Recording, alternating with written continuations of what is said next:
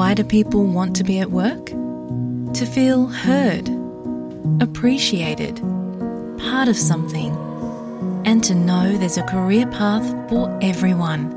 Inclusive workplaces are linked to increased innovation, productivity, and employee satisfaction.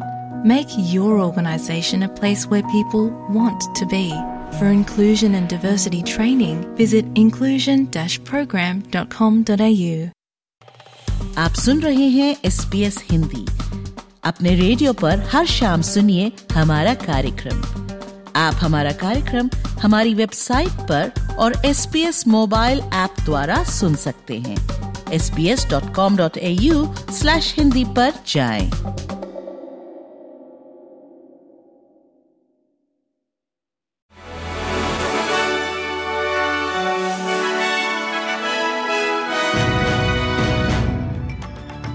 Australia की सबसे बड़ी कंपनियों का लिंग वेतन अंतर डेटा, यानी जेंडर वेज गैप सामने आया है और उसमें परिवहन, निर्माण और माइनिंग सबसे ज़्यादा प्रभावित क्षेत्र बताए जा रहे हैं।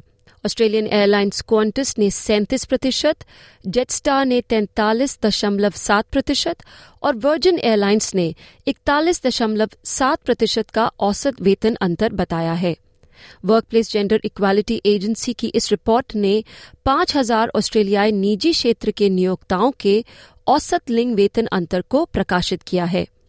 New South Wales police Luke Davies और जेसी बेड के शवों की तलाश जारी रख रही है। रिपोर्ट सामने आई है कि इन कपल के किसी एक फ़ोन से ट्रिपल ज़ीरो को कॉल किया गया था। न्यू साउथ वेल्स पुलिस का कहना है कि सिडनी से लगभग 200 किलोमीटर दूर बंगोनिया में वो अभी भी कोई भी सबूत ढूंढ रहे हैं। पुलिस का आरोप है कि इस कपल की हत्या 28 साल के police constable Beau Lamarre Condon ने की है।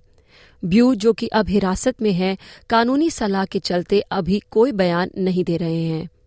वहीं न्यू साउथ वेल्स के प्रीमियर क्रिस मिन्स ने इन हत्याओं पर पुलिस कमिश्नर कैरन वेब की प्रतिक्रियाओं पर आलोचना मिलने के बाद उनका बचाव किया है।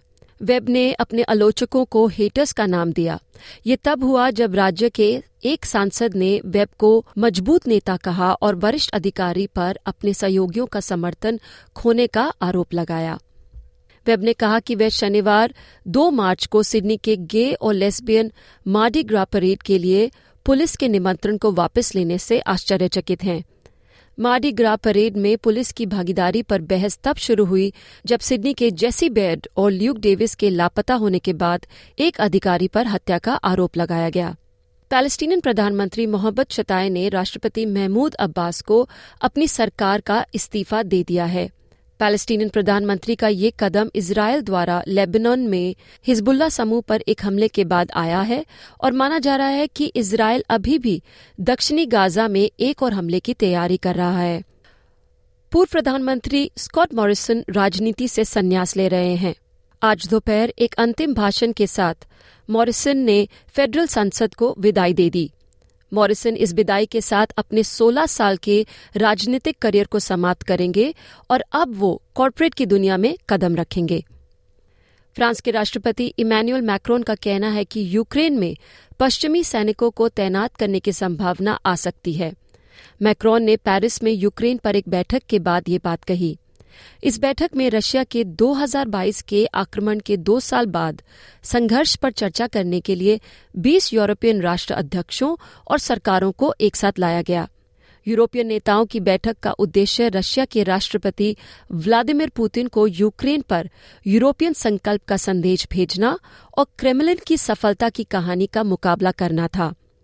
मैक्रोन ने यह भी कहा कि नेता हर वो आवश्यक चीज़ करेंगे जिससे इस युद्ध को रशिया ना जीत पाए।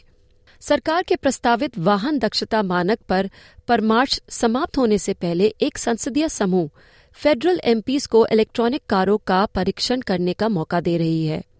परिवहन लागत और प्रदूषण को कम करने के उपायों के समर्थन में the parliamentary friends of electric vehicles, Canberra में एक इलेक्ट्रॉनिक परिवहन सम्मेलन का आयोजन कर रहे हैं। तो ये थी खबरें इति दीवान के साथ